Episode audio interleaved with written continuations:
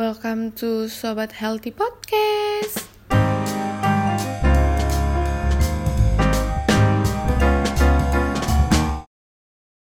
Assalamualaikum, halo Sobat Healthy Podcast. Ini merupakan episode perdana dari Sobat Healthy Podcast Yang per episodenya akan ngebahas tentang pengetahuan seputar gizi Yang semoga akan bermanfaat untuk kalian semua Untuk episode perdana ini, kita akan ngebahas tentang gizi piring makanku selama pandemik Sebelumnya, perkenalkan nama saya Nadifa dan pastinya saya tidak pernah akan sendirian karena uh, di sini saya akan mengundang narasumber yang akan berbagi pengetahuan mengenai gizi. Mungkin langsung aja kali ya kita undang. Di sini ada Puput dan Firda. Halo. Hai. Gimana kabarnya? Hmm, baik banget nih selama pandemi ini Iya. semakin sehat saja. Alhamdulillah. Eh, nah kan ngomongin pandemik ya. Mm-mm. Pemerintah itu kan nyuruh kita banget nih untuk mengonsumsi makanan gi- dengan gizi yang seimbang. Hmm, nah, betul. kalian kan anak gizi tuh ya kan. Eh, menurut kalian gizi seimbang itu apa sih? Nah, jadi gizi seimbang itu pangan yang sehari-hari mengandung zat gizi dalam jenis dan jumlah yang sesuai dengan kebutuhan tubuh. Nah, dengan memperhatikan prinsip empat pilar gizi seimbang, yaitu pertama itu ada keanekaragaman pangan, aktivitas fisik, perilaku hidup bersih, dan memantau berat badan secara teratur dalam rangka mempertahankan berat badan normal untuk mencegah masalah gizi. Gitu. Kemudian eh, gizi seimbang itu ada 10 pesan loh di dalamnya. Oh ya, apa aja sih isinya? Jadi, eh, pedoman gizi seimbang itu urutan dari paling bawah terdiri dari karbohidrat, selanjutnya ada buah-buahan dan sayuran, urutan selanjutnya terdiri dari protein dan yang paling atas terdiri dari gula, garam, dan minyak. Untuk pesan yang pertama dalam pedoman gizi seimbang itu, eh, yang pertama syukuri dan nikmati aneka ragam makanan. Maksudnya apa sih? Jadi di dalamnya itu memuat pesan yang terdiri dari penjelasan mengenai konsumsi karbohidrat sayur itu 3 sampai 4 porsi sehari, buah-buahan dikonsumsi 2 sampai 3 porsi sehari, protein dikonsumsi 2 sampai 4 porsi sehari. Untuk gula itu cuman sedikit. Berapa tuh? Nah, pembatasannya itu dalam satu hari cuman boleh 4 sendok makan. Begitupun juga dengan garam, hanya boleh dikonsumsi satu sendok makan sehari. Untuk minyak itu boleh dikonsumsi 5 sendok makan dalam satu hari. Eh, kalau orang Indonesia kan jarang tuh yang kayak sehari pasti eh, ngonsumsi gulanya lebih tuh dari 4 minyaknya juga apalagi ya kan nah Sering terjadi. sih. sering ya kan nah terus itu gimana tuh Nah, itu biasanya disiasati dengan cara bisa konsumsi makanan yang memang sudah manis dari dasarnya. Misal, buah kan buah sudah manis. Boleh misalnya mau minum minuman yang manis, mendingan jangan deh gitu. Digantinya dengan minum jus buah yang tidak dikasih gula ya. Kalau misalnya mau makan makanan yang berminyak, boleh kayak misalnya apa? Eh, goreng-gorengan goreng-gorengan. Nah, sekarang kan udah ada tuh alat-alat yang bisa dipakai, pakai misalnya oven, makanan itu yang mau digoreng tapi di oven atau menggunakan alat yang namanya air fryer juga bisa. Jadi bisa kok eh, untuk zaman sekarang kayaknya untuk alat-alat eh, untuk mengolah makanan yang lebih sehat udah lebih banyak. oke lanjut Kemudian untuk pilar kedua itu ada yang tadi udah dibilang ya sama Puput yaitu perbanyak makan sayuran dan cukup buah-buahan. Karena di buah-buahan itu kan banyak serat serta di sayuran juga nih. Nah, serat itu baik untuk pencernaan pastinya. Kemudian eh, sehingga kekurangan konsumsinya pun akan berpengaruh negatif. Kemudian akan mengakibatkan susah buang air besar atau konstipasi. Kemudian untuk konsumsi sayur dan buah itu dapat menurunkan resiko kegemukan seperti itu. Nah, untuk kalian yang pengen banget diet, sangat dianjurkan nih untuk mengonsumsi sayur dan buah. Selain itu juga dapat vitamin dan mineral yang berperan sebagai antioksidan untuk penangkal senyawa jahat dalam tubuh. Lanjut nomor tiga apa? Pesan yang ketiga itu biasakan mengkonsumsi lauk pauk yang mengandung karbohidrat tinggi. Nah, karbohidrat itu dibagi menjadi dua macam, yaitu karbohidrat kompleks dan karbohidrat sederhana. Di mana yang harus dikonsumsi tinggi adalah karbohidrat yang kompleks. Kalau karbohidrat sederhana itu terdiri dari gula, yang manis-manis seperti itu. Nah itu harus dibatasin. Kalau untuk yang karbohidrat kompleks harus dikonsumsi lebih banyak karena karbohidrat itu mengandung sumber energi. Karbohidrat itu berfungsi sebagai pemberi rasa manis juga pada makanan gitu. Nah contoh makanan yang mengandung karbohidrat itu bukan cuma nasi aja loh, banyak. Seperti misal contohnya umbi-umbian, kacang-kacangan kering, bihun, mie, roti, tepung-tepungan juga termasuk dalam jenis karbohidrat gitu. Untuk pesan yang keempat itu sama nih lauk pauk tapi yang mengandung protein tinggi. Nah, mengandung protein tinggi. Jadi yang pesan keempat itu adalah biasakan mengkonsumsi lauk pauk yang mengandung protein tinggi. Nah, penjelasannya gimana sih Kak Firda? Nih. Nah, kalau untuk yang mengonsumsi lauk pauk mengandung protein tinggi, eh, kalau dari kita denger nih kata protein, yang kalian inget tuh apa? Pasti Tempe, ada tahu, Iya, gitu kan. yang gampang-gampang nggak Nah, sih? seperti itu kan. Nah. Padahal sebenarnya protein itu ada terbagi dua. Apa tuh? Nah, pertama itu protein hewani, kemudian yang kedua protein nabati. Nah, pembagiannya pun berbeda.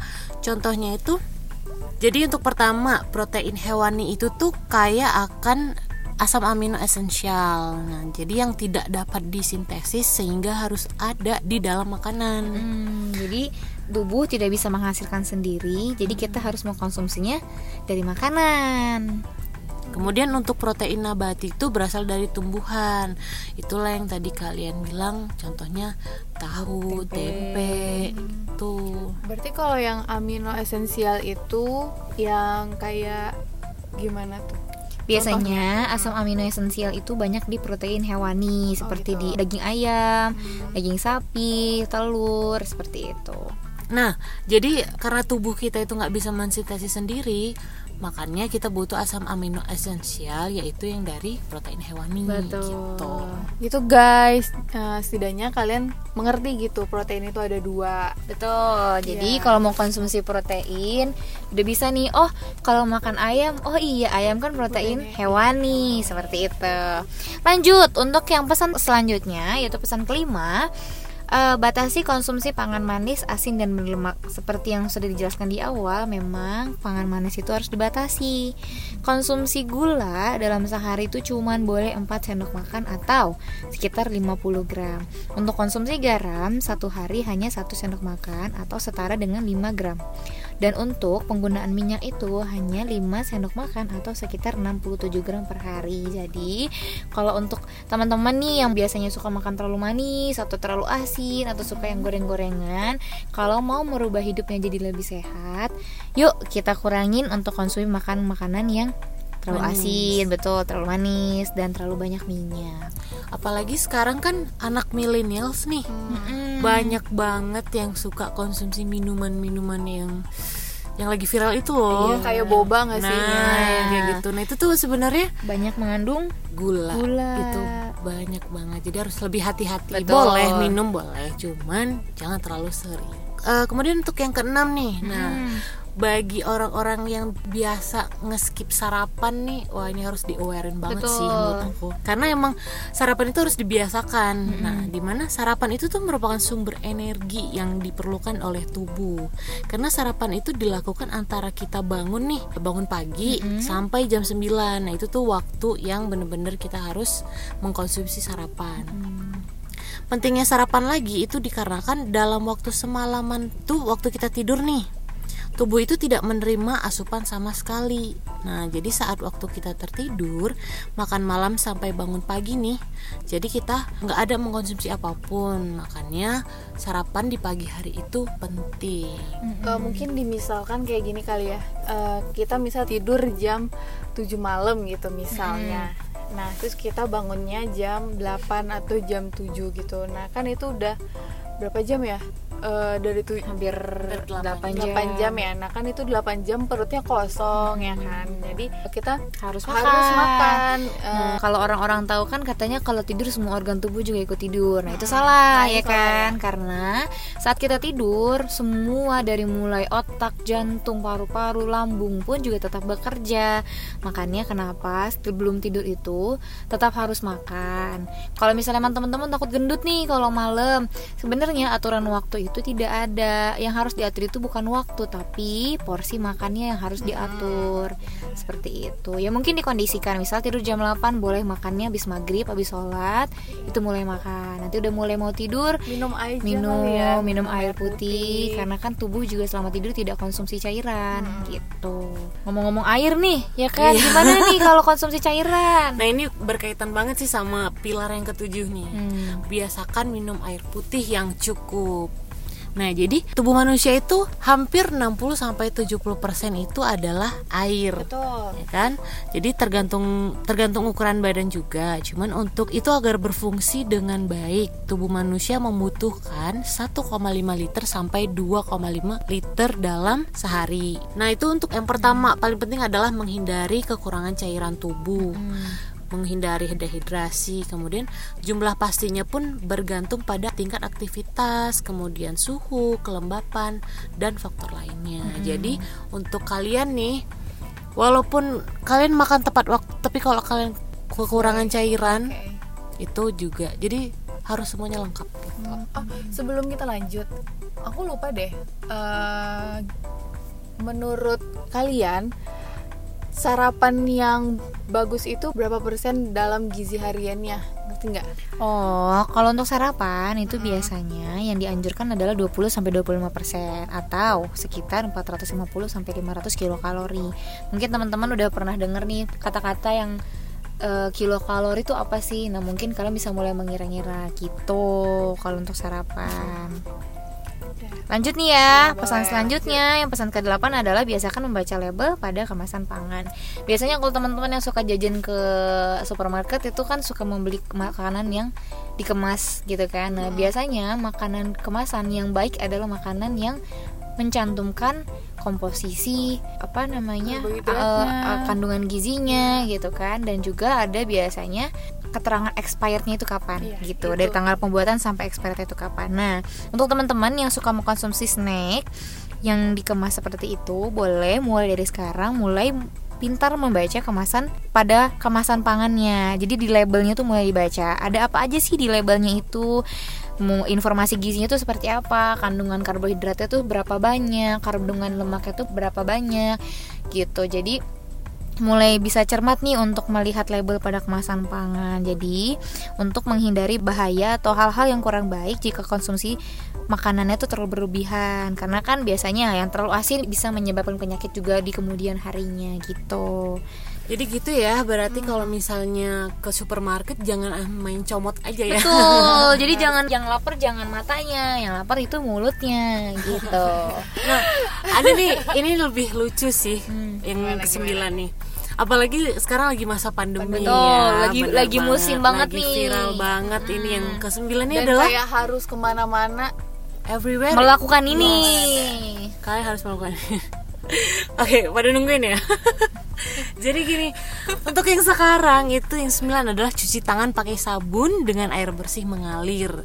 Nah, di- jadi di masa pandemik ini nih kita sangat dianjurkan banget untuk mencuci tangan karena emang tangan itu kan merupakan sumber penularan kuman secara langsung ataupun tidak langsung. Betul. Kalau misalnya dulu nih lagi nongkrong di kafe yang ada lagi pesan minum, Atau pesan makan. Heeh, mungkin cuci tangannya hanya Kayak memegang pinggir gelasnya kipas, aja tuh udah kategori cuci tangan ya. Oh, Nah, iya, untuk Nggak untuk ada di sabun juga cuci tangan. Nah, yang penting basah aja gitu ya. Nah, itu tuh udah nggak bisa dianjurkan sama sekali untuk saat ini, apalagi di masa pandemik bener-bener harus cuci tangan dan pakai sabun. Sebenarnya ini harus dianjurkan dari dulu ya sebenarnya. Cuman karena situasi saat ini memang orang lebih aware gitu. Oke. Lanjutnya untuk pesan yang terakhir, pesan yang 10 itu mengenai aktivitas fisik dan mempertahankan berat badan normal. Untuk teman-teman yang lagi di masa produktif seperti ini kan banyak nih yang mau mencoba untuk mempertahankan tubuh dalam porsi yang normal gitu cuman kan eh, rada mager nggak sih? Rada mager apalagi kayak di masa pandemik ini orang-orang kayak harus di rumah aja gitu. Nah justru untuk teman-teman kan biasanya kalau untuk olahraga keluar Aduh kayaknya agak kurang pede nih karena harus ketemu sama banyak orang gitu. Apalagi untuk orang-orang yang memang punya berat badan lebih besar Biasanya untuk olahraga di tempat umum itu kurang pede. Nah justru dengan adanya keadaan pandemik seperti ini kan kita diwajibkan untuk di rumah nih. Nah boleh melakukan aktivitas fisik di rumah. Jadi aktivitas fisik dan olahraga secara rutin itu memang diperlukan untuk memperlancar aliran darah Pembentukan otot dan mencegah kegemukan. Olahraga itu sangat dianjurkan seminggu minimal tiga kali Dengan durasi selama 30 menit per satu kali olahraga Nah, kalau untuk aktivitas fisik itu biasanya minimal setidaknya dilakukan 30 menit sehari. Jadi untuk kaum rebahan ya kan. untuk kaum rebahan. Nah, untuk kaum rebahan itu mulai nih sekarang aku lakukan aktivitas fisik deh minimal 30 menit bantuin. Misalnya yang cowok-cowok nggak pernah bantuin mamahnya nyuci boleh, mulai bantuin nyuci mamahnya atau atau, yang jemur. gampang aja nyapu Boleh nyapu ya ya kan jadi kayak jarang aja ngelihat cowok-cowok nyapu. Nah, siapa tuh orang tuh jadi wow, anak saya nyapu gitu. jadi kayak suami able nggak sih Hmm, tuh kan di suami able banget tuh udah siap untuk cowok-cowok yang dengerin podcast ini. Kalau kalian emang tim yang emang suka bantu nyapu, kalian suami able banget. aduh kok jadi ke sana ya nggak apa-apa Biar nggak tegang banget ya kan. Tapi kalau untuk bahas tentang olahraga deh Mm-mm. kan kita dilarang nih eh, mendatangkan tempat yang Ramai. ada masa kerumunan gitu Betul. sekarang itu udah banyak banget zoom class yang Betul, iya emang nyediain untuk olahraga bareng gitu Betul, boleh jadi tuh. sistemnya itu dari rumah masing-masing kita hanya lewat zoom dan itu sekitar ya satu jam juga Nah. eh, 30 menit juga ada dan itu uh, affordable banget sih untuk dilakukan Betul. Dengan adanya Zoom seperti itu kan biasanya udah ada coachnya ya. Jadi kan lebih terkontrol nih gerakan yang dilakukan juga terlihat oh ini salah atau tidaknya terlihat oleh coachnya gitu. jadi tetap sehat tetap melakukan aktivitas fisik walaupun di rumah aja betul. Jadi gitu ya guys, sudah kebayangkan eh, yang harus ada dalam piring makan kalian. Selain kalian harus menerapkan konsumsi makan yang beragam, kalian juga harus tetap melakukan aktivitas fisik dan berolahraga yang minimal dilakukan 30 menit per hari. Em, mungkin udah beres dulu kali ya, udah di ujung pembahasan kali Sayang ini. sekali. Nanti mungkin next kita bisa bahas yang lebih menarik lagi. Oke, berarti ini ada next partnya dong Oh, Ada dong, seru ini dong. Seru. Nah, buat kalian semua, terima kasih yang udah melakukan sharing ke kita buat kalian berdua. Udah mau memberikan informasi dan ilmu-ilmunya. Mudah-mudahan teman-teman kita yang dengar ini uh, Bisa- bisa, mengerti dan bisa mengaplikasikannya dalam kehidupannya. Amin ya. Semoga bermanfaat juga ya buat kalian. Sekian materi perdana dari Sobat Healthy Podcast. Sampai ketemu di podcast selanjutnya. Jangan lupa hidup sehat. see you bye bye Bye.